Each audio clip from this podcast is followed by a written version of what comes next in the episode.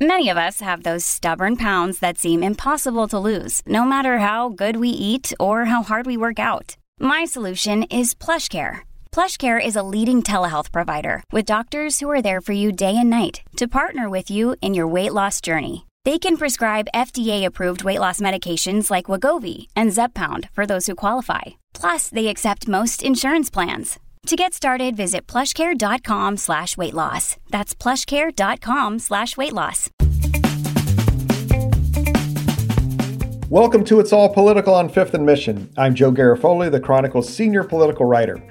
Governor Gavin Newsom made a high profile trip to Washington, D.C. last week to receive an award from the Education Commission of the States to recognize California's innovation in education.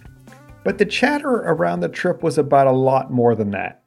It was about Newsom possibly running for president. Newsom is in the spotlight now because many Democrats are worried about President Joe Biden's popularity. A recent New York Times Siena College poll showed that 64% of Democrats want somebody else to run for president in 2024. That included 94% of Democrats who are under 30 years old. Yes, Vice President Kamala Harris is next in line, but her poll numbers are terrible too. So some Democrats are checking out Newsom, the leader of the world's fifth largest economy and the nation's most populous and most politically blue state. During Newsom's visit to D.C., Fox 11's Alex Michaelson spoke with the governor about what the White House means to him. You know the, the context of this trip. Uh, when you look at that building right there, what, what goes through your mind? Ah, come on, the, the, majesty of the White House. I mean, it's a point of deep pride. You know, I mean, this is the stuff of dreams. You're a kid uh, reading history books, and uh, you talk about the folks that have walked through these halls. Uh, and so it's for me, just as an American citizen, uh, it's always prideful to come here. Now, to be fair, Newsom has brushed off all kinds of presidential run questions. Remember, he is running for re election in November against Republican state legislator Brian Dahle. A couple months ago, he told the Chronicle that he had, quote, sub zero interest in running for president. I've tried to say no, no way, in every way I possibly can. Absolutely no. It's just fodder, it's made up. But the way that Newsom has gone on the attack against conservative leaders, it appears that he's angling for the gig. In particular, the way he's gone after Florida Republican Governor Ron DeSantis, a likely presidential candidate in 2024. This was Newsom's message to DeSantis. Stop being a bully. Stop belittling people that look differently, act differently, love differently. Who the hell are you? Stop. Stop threatening people. Stop being so coercive. It's not power over power, dominance, aggressive, fear mongering. At the same time, DeSantis has made it a point to critique Newsom's leadership during the pandemic. As he was locking down his citizens, he would then go and have these extravagant dinners at the French Laundry to basically rub his citizens' noses in the fact that he was treating them like peasants. You know, in Florida, we weren't locking them down. We lifted our people up. It sounds like a shadow 2024 White House race has already started. Newsom may not be overtly running for president, but he's warming up in the bullpen just in case he's needed.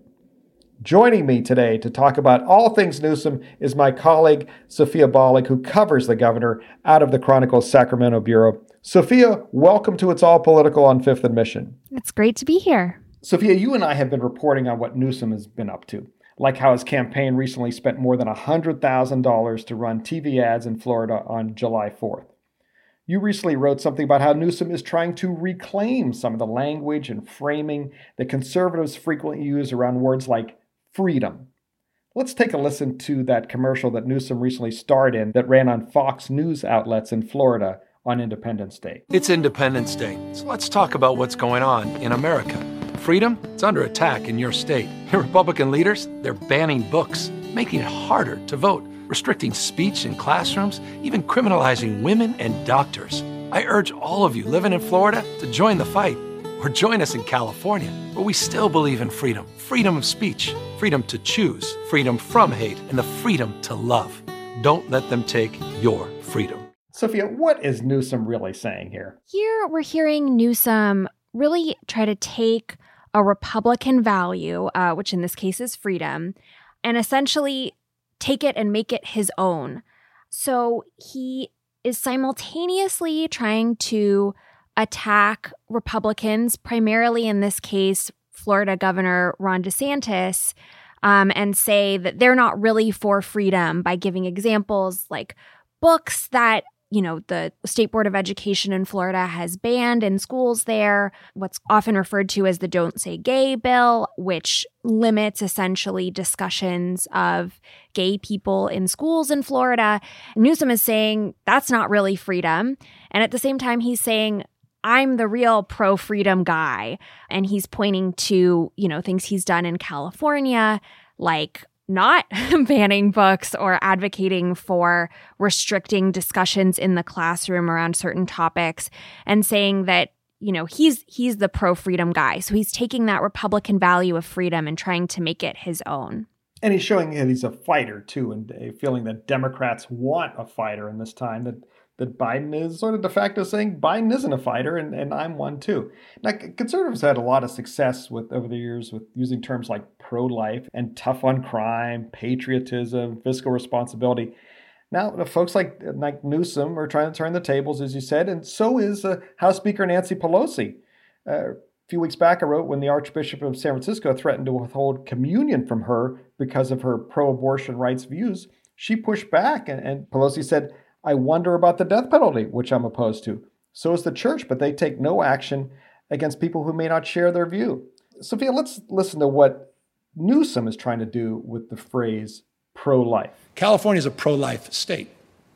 I think there's a lot of folks out there that are pro conception to birth, but they fall wholly short of being pro life. Because if you're pro life, you'd support prenatal care, you'd support black infant health, you'd support child care and preschool. These same folks that claim or hold claim to this pro life side are cutting those programs, opposing expansion of those programs in every single case.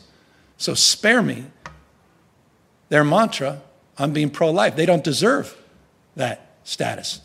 Sophia, what's he talking about here? He's trying to do something, you know, very similar to what Nancy Pelosi um, has been trying to do. And it's very similar to what he was trying to do in that ad we played earlier about you know, freedom that he ran in Florida. He's trying to take this value or this value statement of pro life and he's trying to not just use it for himself, but use it against the conservatives that he is fighting with here. He's saying that if you oppose abortion, but you don't support spending on social safety net programs that are aimed at helping those kids once they're actually born, then you're not really pro life. And at the same time, he's promoting his own policies and saying these are the real pro life policies. And he's pointed to things like healthcare spending. He's really advocated for increases in spending, particularly on state funded healthcare for low income people, saying that's a pro life thing that he's doing. He's also pointed to his really aggressive COVID policies. He was the first governor to shut down his state during COVID. And he's really doubled down, even though some people have criticized him for that position and argued that it was too much of a restriction for a governor to be imposing. He's really doubled down on that and said, look, this saved lives. And my pandemic policy was pro life because California has a lower death rate from COVID than red states. He's often pointed to Texas and Florida and said, look, our numbers are better. And it's because I have the real pro life policies. So he's trying to do essentially the same thing with the term pro life. Now, what he's doing here isn't new. Uh, all politicians like to reframe a debate to their advantage. You, you point out the, in your story that's on sfchronicle.com that Trump did it with the phrase fake news. Trace the lineage there for us. So, Trump, as he was campaigning and really throughout his presidency, he got a lot of flack, particularly in the media, for making untrue statements. And the way that he fought back against that is he basically turned things back around on the journalists who were fact checking him and said, actually, they're the fake news. And even though that wasn't accurate, Trump really did make a really huge number of inaccurate statements while campaigning while in office. Of course, all politicians sometimes uh, stretch the truth or make untrue statements, but he really. He was next level. Yeah, he really outdid everybody on that front. So even though what he was saying was not true, I mean, the fact checking of him was was accurate. You know, he did make a lot of untrue statements. He was really effective in eroding his supporters' trust in the media and convincing them that he was right, that this was fake news. And so it's not exactly the same as what Newsom is doing here, but it is an example of a politician taking a value or a slogan or an idea that's being used by their opponents and co opting it and turning it back against them. We'll be right back. You can support the newsroom that creates Fifth and Mission by signing up for unlimited access at sfchronicle.com slash pod or by downloading the San Francisco Chronicle app.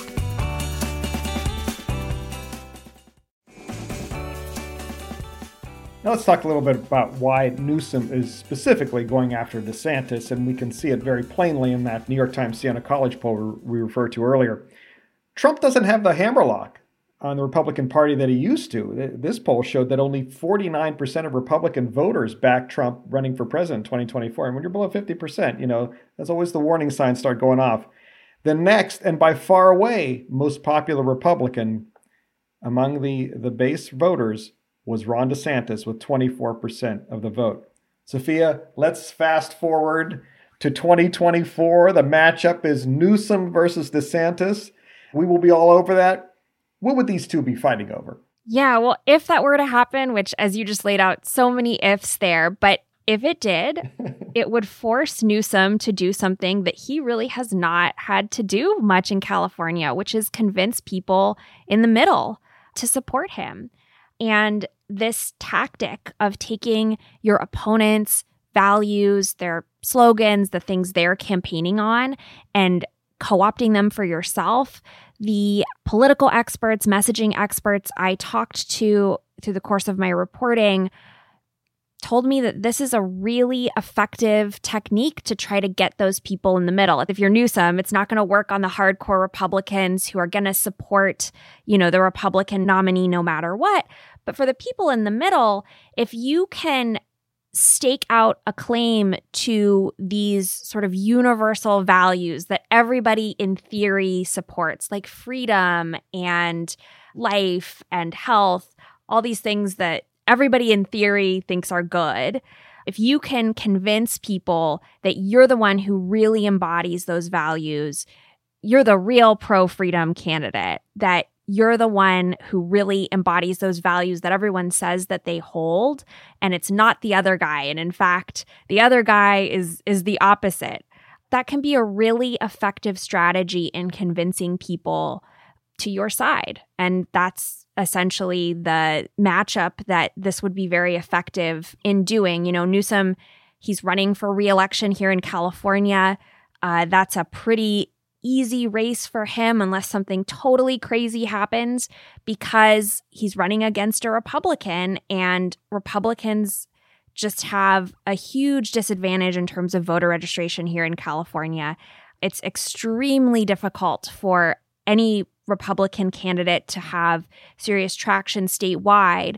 And so, you know, there's been a lot of speculation that that's why Newsom is taking this opportunity to take his message nationally and try to essentially get some of those people in the middle across the country who he might need in 2024 if he is indeed facing a Ron DeSantis. That's a short 17 months from now, which could be like two weeks, or I don't know if it's two decades in political time. I can never be sure as time blurs. Sophia Bollag, thank you for joining me today on It's All Political on Fifth and Mission. Thanks for having me. And I'd like to thank you all for listening and hope that you and your families are safe and healthy. I'd like to thank Cecilia Lei and Karen Creighton for producing today's episode. Check out Sophia's story on how Newsom is reclaiming conservative language and my column on his shadow White House battle against DeSantis at sfchronicle.com. By the way, the camps already have pet names for each other, Sophia. Uh, Newsom camp refers to DeSantis as Governor Death Santis, and that's a tough one. And the DeSantis camp refers to Newsom as Governor French Laundry. And remember, no matter how you define freedom, it's all political on Fifth and Mission.